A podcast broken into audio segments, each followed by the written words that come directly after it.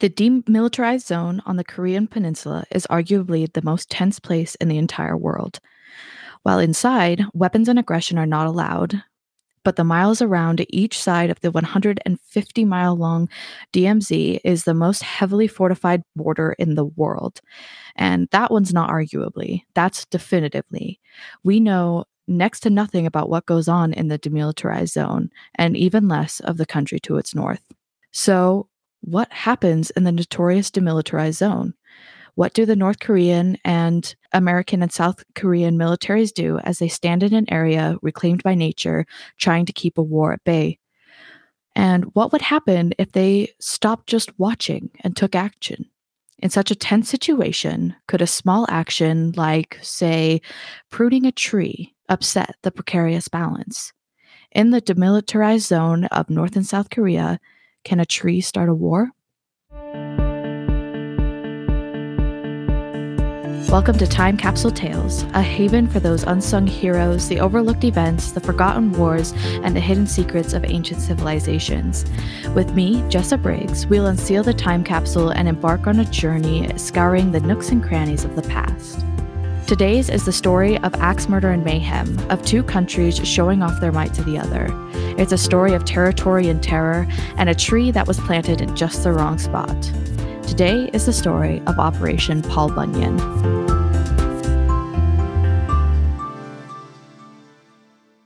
But first, some background. For the pressure of this story to really settle in, we need to know what the demilitarized zone or the DMZ is. So, the DMZ was formed as part of the Korean Armistice Agreement, the military document that brought the Korean War to an end in 1953 archive.gov says that quote the korean armistice agreement is somewhat exceptional in that it is purely a military document. No nation is a signatory to the agreement unquote. What this means is that the warring militaries had agreed to a ceasefire, but the governments themselves are not working towards normalizing relations. So, this is different than a peace treaty because it's not technically supposed to live for a long time. It's supposed to be the first step to ending a conflict, not the final, not the final step or the resolution. But in 2023, we're 70 years removed from the end of the Korean War and the signing of this Korean Armistice Agreement, and no permanent agreement has ever been made between North and South Korea, and no actions toward rev- resolution or better relations have been made between the new countries. Anyways, I could and just might do a whole episode about the Korean Armistice Agreement because it's super fascinating. But for today, know that it's a document that quote unquote ended the Korean War. It caused a ceasefire in 1953 and established the demilitarized zone. And the geography of the DMZ is really well established because of the armistice agreement. It's actually in the agreement that the whole demar- demarcation line, which is the literal line that separates North and South Korea, and the DMZ are clearly marked on both sides by both sides. Um, so, like I said, the demarcation line is the actual line that splits North and South Korea. And so, go take a look at the Instagram time capsules time capsule tales dot a history pod to see some maps and pictures of how this lays out because it's kind of hard to really understand until you see it. It's also really interesting to see it on Google Maps because Google Maps has different lines for different types of barriers. I don't I I learned about all of them at one point. I don't remember them all, but I think like a solid black line is a clearly defined um internationally recognized border, right? And then if you look at the border between North and South Korea, it's actually a dashed line. And that's because it's not technically like an official country border. It's super fascinating. And there is a link to the um, Google Maps like coordinates of the joint security area, which we'll talk about in a second. But either way, look at that because it's really fascinating. So the DMZ is two kilometers or 1.2 miles on each side of the demarcation line. So that means for two miles on either side of the border of North and South Korea, there is there can be no military action um, from either side. It goes across the whole peninsula, which is about 150 miles, and I mean hor- like horizontally. It, it splits it in half, right?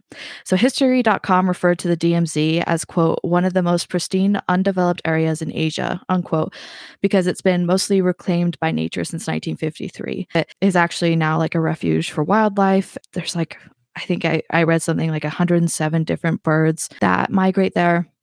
So it really it really has become like a wildlife preserve in the DMZ. And so the joint security area, which is now actually a tourist attraction, is the only sort of settlement inside the DMZ. It was the site for all negotiations between the two sides, and it's it is also the only place that the two sides come face to face. It's a small camp on the west side of the peninsula, about 50 kilometers north of South Korea's capital, Seoul. Inside the JSA, though the demarcation line does run through the circular camp, it was the one place on the entirety of the Korean peninsula where free movement was allowed. So anyone in the JSA, no matter what side they belonged to, were allowed anywhere inside the JSA that that meant that the, inside the JSA was the only place that North Korean forces and American and or South Korean forces intermingled. So again, go take a look at the photos on Instagram so that you can really visualize what the space looks like because I also have a map of the JSA as it was laid out in 1976 and you can see where the demarcation line runs through it and also where the site of today's story takes place because the joint security area is the stage for most of our troubles today.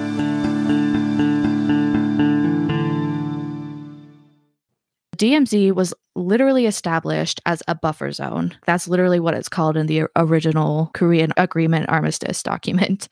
It was meant to keep North and South Korea just separate enough that fighting wouldn't resume at their borders and respark the war. Because I believe that's how I didn't I didn't write it down, I should have, but I believe that's how the Korean War actually started, is that there was a lot of issues right at that splitting line and that turned the whole peninsula into a war zone. So, anyway, the DMZ was meant to stop that from ha- happening. And it was also meant to be controlled by the Military Armistice Commission, also established by the Korean Armistice Agreement. I don't know if that's the language that they still use today, because I know that the UN command also seems to have control of the JSA um, and is kind of in charge of keeping the peace there. And I believe that it has the same definition as the Military Armistice Commission, but please let me know if I'm wrong on that. So, whether it's the Korean Armistice Agreement or the UNC, the United Nations Command, the DMZ is patrolled by the North Korean Army, or I think it's the Korean People's Army, I think is what they call themselves, and a joint American South Korean group the Military Armistice Commission is made up of five senior officers from each side, making 10 military officials in total. And then, along with like a cler- clerical and administrative support, 10 joint observer teams were established within the Military Armistice Commission. And the four to six person teams were also split down the middle. So, half the people from the North Korean side and half from the South Korean side. The Korean Armistice Agreement established the Military Armistice Commission's general mission as, quote, to supervise the implementation of this armistice agreement and to settle th- through negotiations any violence of this armistice agreement, unquote. So, in the buffer zone between North and South Korea, the Military Armistice Commission was slash is the ruling party. They are the only people allowed inside, and it's half and half of each side. Their main goal is to contain the peace and expo- inspect any possible breaks of the armistice, not only within the JSA, but within the demilitarized zone as a whole. So, the joint observer teams were created to help spot any deviations from the agreement, and there are observation posts set throughout the DMZ. But even this teeny tiny amount of approved people allowed to patrol in the DMZ, they are not allowed to pass the demarcation line. So a North Korean cannot pass into this into South Korea and a South Korean cannot pass into North Korea even if you are a part of the Military Armistice Commission unless previous to our story you were in the JSA zone. And there is one way to cross which we will get to a little bit later, and it's called the Bridge of No Return. So that's what's going on inside the DMZ officially. And as you can tell, it is an incredible tense sliver of earth.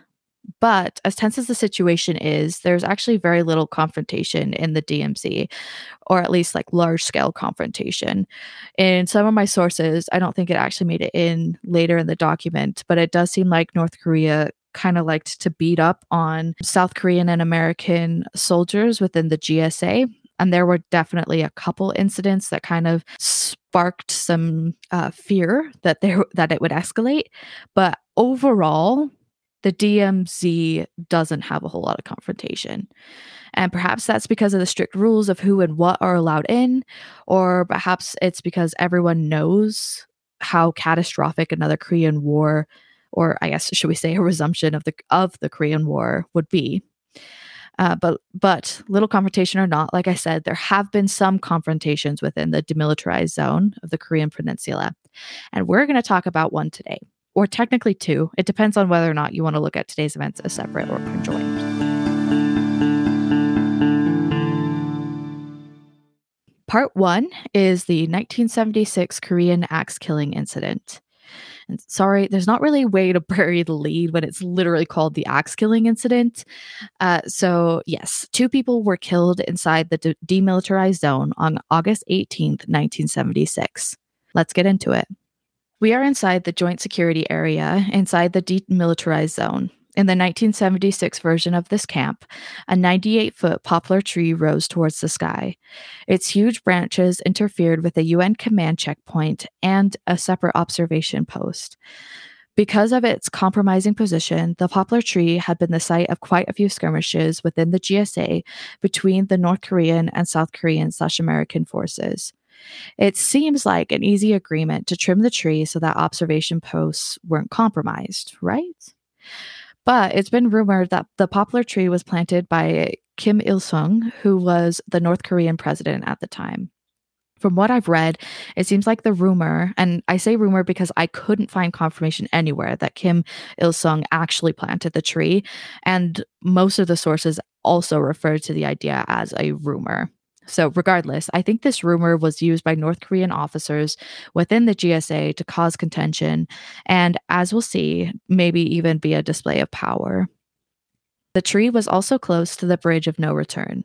At the time, the Bridge of No Return was like the only acceptable crossing area between North and South Korea, and the demarcation line ran right through the middle of the bridge. I think I'd like to do a whole other episode about the creation of the DMZ and all its complex rules sometime because it's really fascinating. And I'd like to do a history of the Bridge of No Return.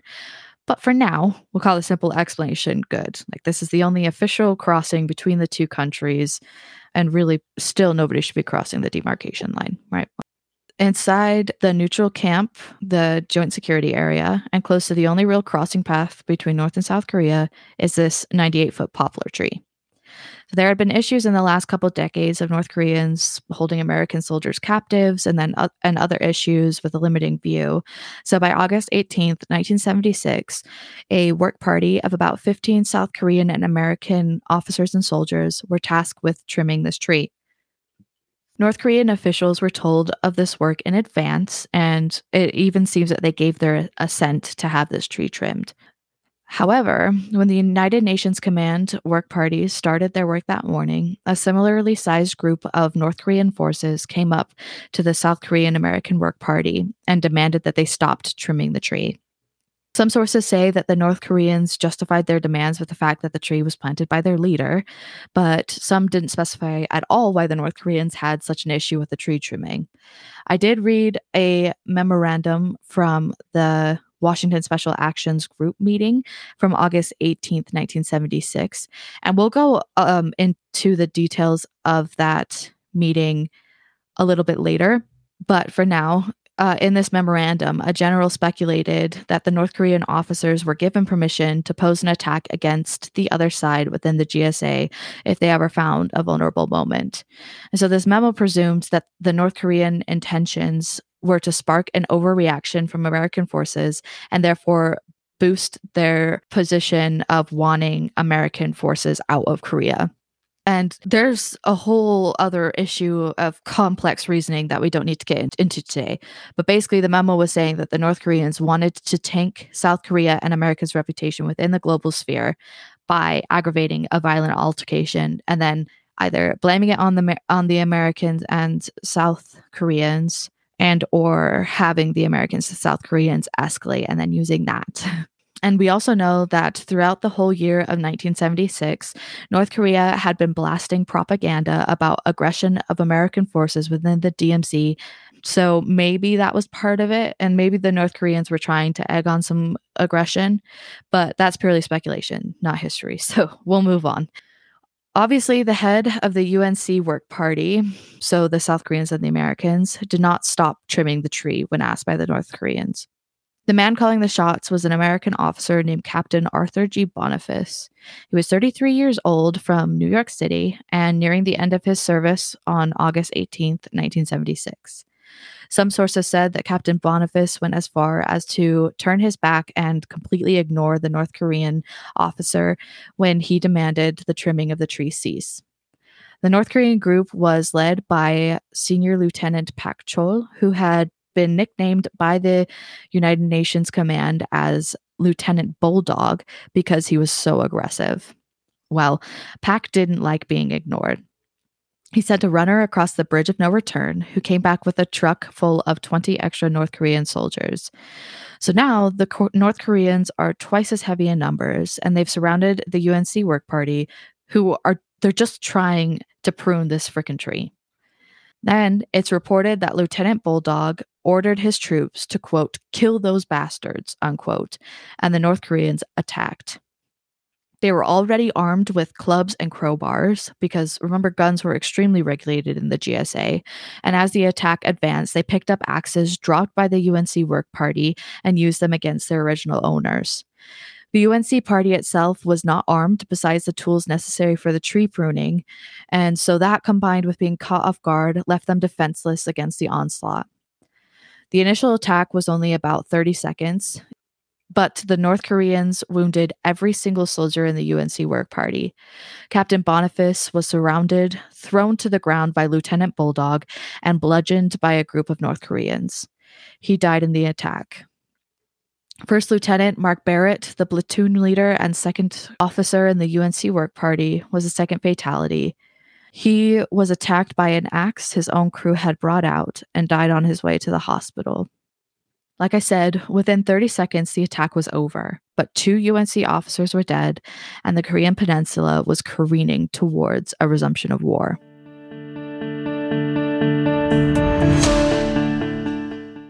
So, what and why? we have an unarmed group of people pruning a tree because it is obstructing the view of an observation post whose whole reason for existence is to view things. The North Koreans had been told about this tree pruning and had not shown any signs of discontent about it. So, why is it that all of a sudden, when the tree was being pruned, the North Koreans just like descended and attacked? in another paper that I read, I think it was the minutes for the, the WASAG meeting, there was another general who said, like, wasn't it part of the agreement to keep this area clear? And everyone was like, yeah, like I, we don't we don't know why they did this. So what happened? The story that I just told you was America's official stance. We'll go more in depth around the WASAG meeting that I mentioned earlier. But in that meeting, American and South Korean leaders came to believe that the attack had been planned, perhaps even ordered by North Korean leaders. So that might be the why, and we'll get more into the why later. But it also is really the most accurate telling of the story because the whole attack was filmed in two places in checkpoint 3 and observation post 5 Again, I'll be posting maps and other images on the Instagram. So go take a look at them so you can see where they are. One of the maps has a specific location of the tree, the bridge of no return, and both of these posts. So you can get a visual of where the attack was filmed.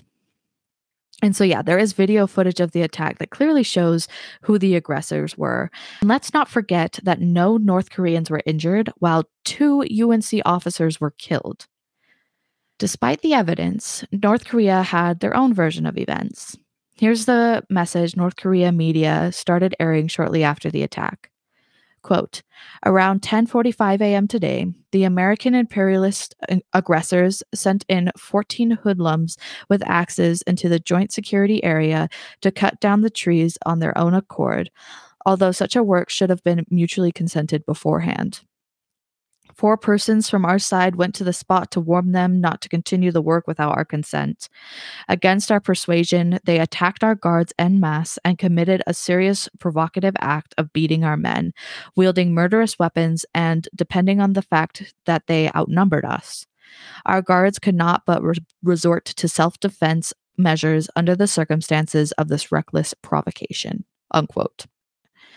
The North Korean leader also went in front of other nations condemning this American act of aggression and called for both the removal of America from Korea and the dissolution of the UNC, the United Nations Command, which again I believe is the Military Armistice Command, just of a different name. Which at the so at the time it was literally in charge of keeping peace in the DMZ. Meanwhile, the, Mo- the Washington Special Actions Group meeting began. The WASAG was a high level task force that coordinated U.S. actions during crises and especially fast developing situations. It was made up of many high level officials of many different departments to keep everyone on the same page. Some of the people that you would find at the WASAG were deputy secretaries of many I would dare to say probably all agencies, director of central intelligence, so the head of the CIA, and the chairman of the Joint Chiefs of Staff. So this group met to discuss the, the Korean axe murder incident. That isn't what I called it earlier, but that's what I'm going to call it from now on. So sorry about that. the first thing that they did is they increased the security level of American forces in South Korea to DEFCON 3. So, if you're not familiar with the DEFCON or the defense conditions, there are five levels of DEFCON, five being the lowest or the standard level of readiness, and one basically being war, where you're ready at any second for an attack and to attack. So, DEFCON 3 is the highest level of alert during peacetime. Once you've hit DEFCON 2, you're actively expecting an attack. So, being at the standby level of alert after the Korean axe murder incident was not unimportant. And there's another word I want to use here, and I kept trying to think of it when I was scripting, and I was hoping when I said it out loud it would come, but it hasn't.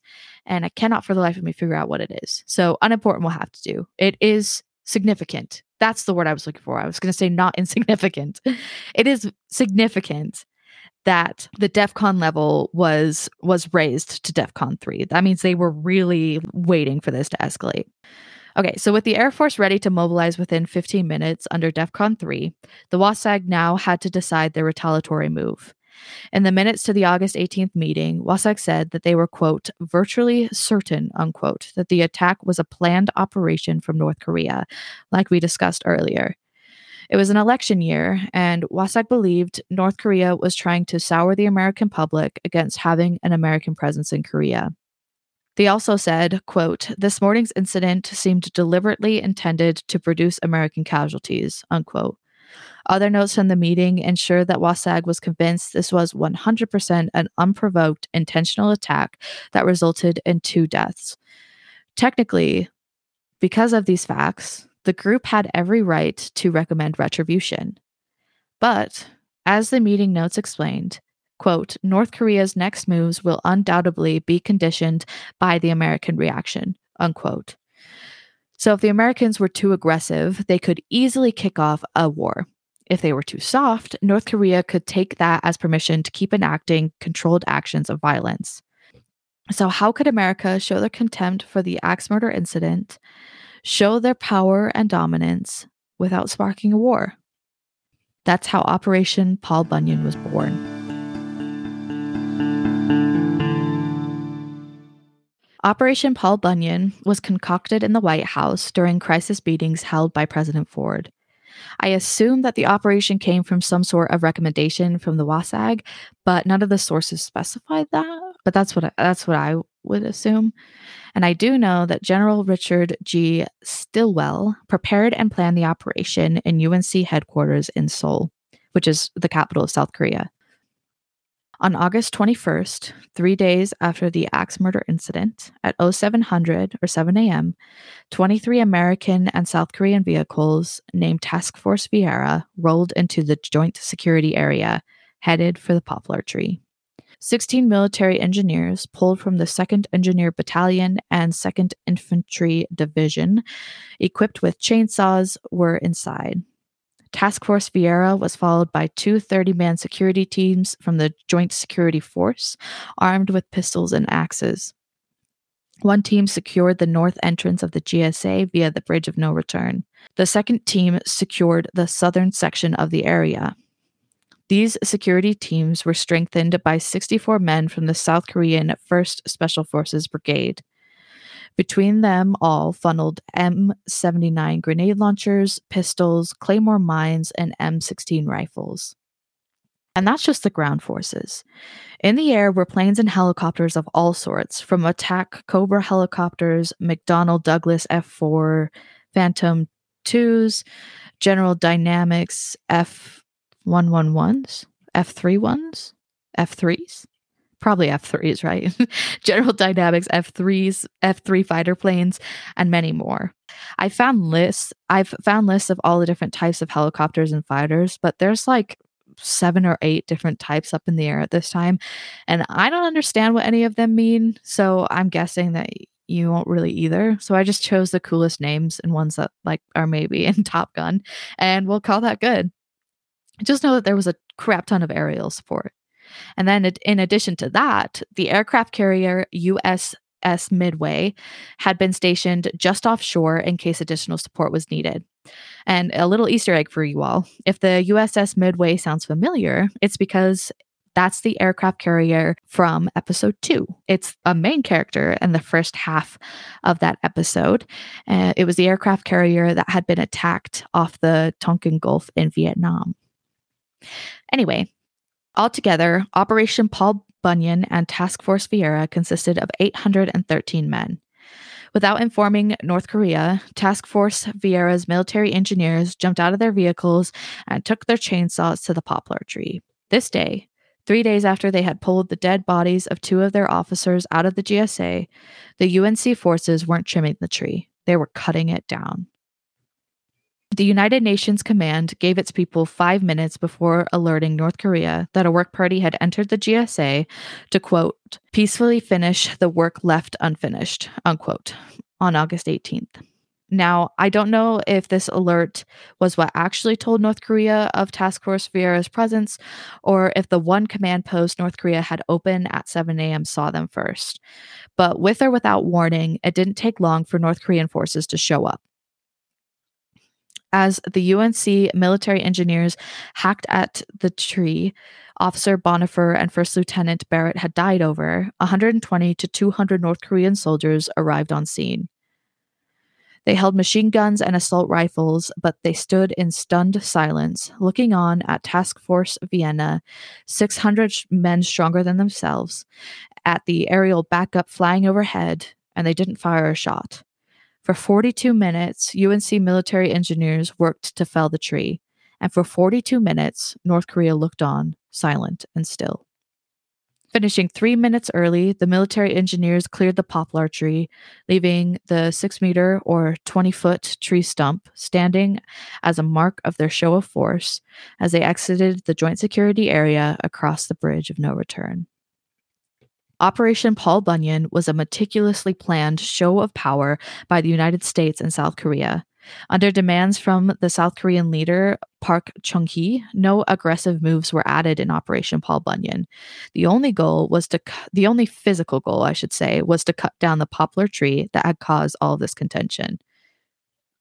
The operation was named after the mythical lumberjack Paul Bunyan as a sort of tongue in cheek title that, yes, this was a major military operation to just cut down a tree, but it was hopefully going to accomplish so much more.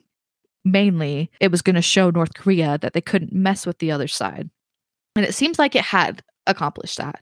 Sources say that North Korea was appropriately intimidated by Operation Paul Bunyan, the actions also seem to reflect that because there was no escalation after this. The biggest change after Operation Paul Bunyan was that the JSA was no longer a free reign area. The two sides' forces were separated and told to keep to their sides of the demarcation line. So there was no longer direct interaction between the two sides in any part of the demilitarized zone. The Joint Security Area's advance camp was named Camp Boniface after Officer Boniface, who had been bludgeoned to death on August 18, 1976. A housing building inside the JSA was named the Barrett Readiness Facility after First Lieutenant Barrett, who was killed by axe on August 18, 1976. Their deaths had been avenged, the UNC Operation Post got its view back, and Korea kept on with its unstable, tenuous ceasefire. Turns out, a tree can't start a war. All right, folks, that's it for today. Thank you so much for listening. I know that this was not the history of the first pop band like promised, and I'm sorry, but it was still kind of fun, right? I mean, we had Paul Bunyan and we had a tree. We got to talk a little bit about North Korea, which is super mysterious. I promise that next episode has nothing to do with the military and that it's fun and it's light and there's no death. I'm pretty sure. I haven't done the research yet, but there shouldn't be any death. Um, but I shall not spoil the t- exact topic yet. You have to follow and you have to wait and you have to listen. But if you have a favorite topic in history that isn't often told, please share it. Email me at timecapsuletales.apodcast at gmail.com. And if you want me to, I will totally name drop you. I mean, I would prefer to. If you don't want me to say your name on the air, just let me know. Otherwise, you'll totally get full credit and then we'll have a fun story to listen to. If you enjoyed this story today, please rate, like, leave a comment, or a five star review. I'm really trying to get this off the ground, so every interaction helps. Also, follow the podcast Instagram, timecapsuletales.historypod. I post updates and episode resources. That's where you'll find the maps of the demilitarized zone and the joint security area from 1976, as well as pictures of the poplar tree before and after Operation Paul Bunyan. So head on over there, and I'll see you next week as we open another time capsule for a niche tale in history.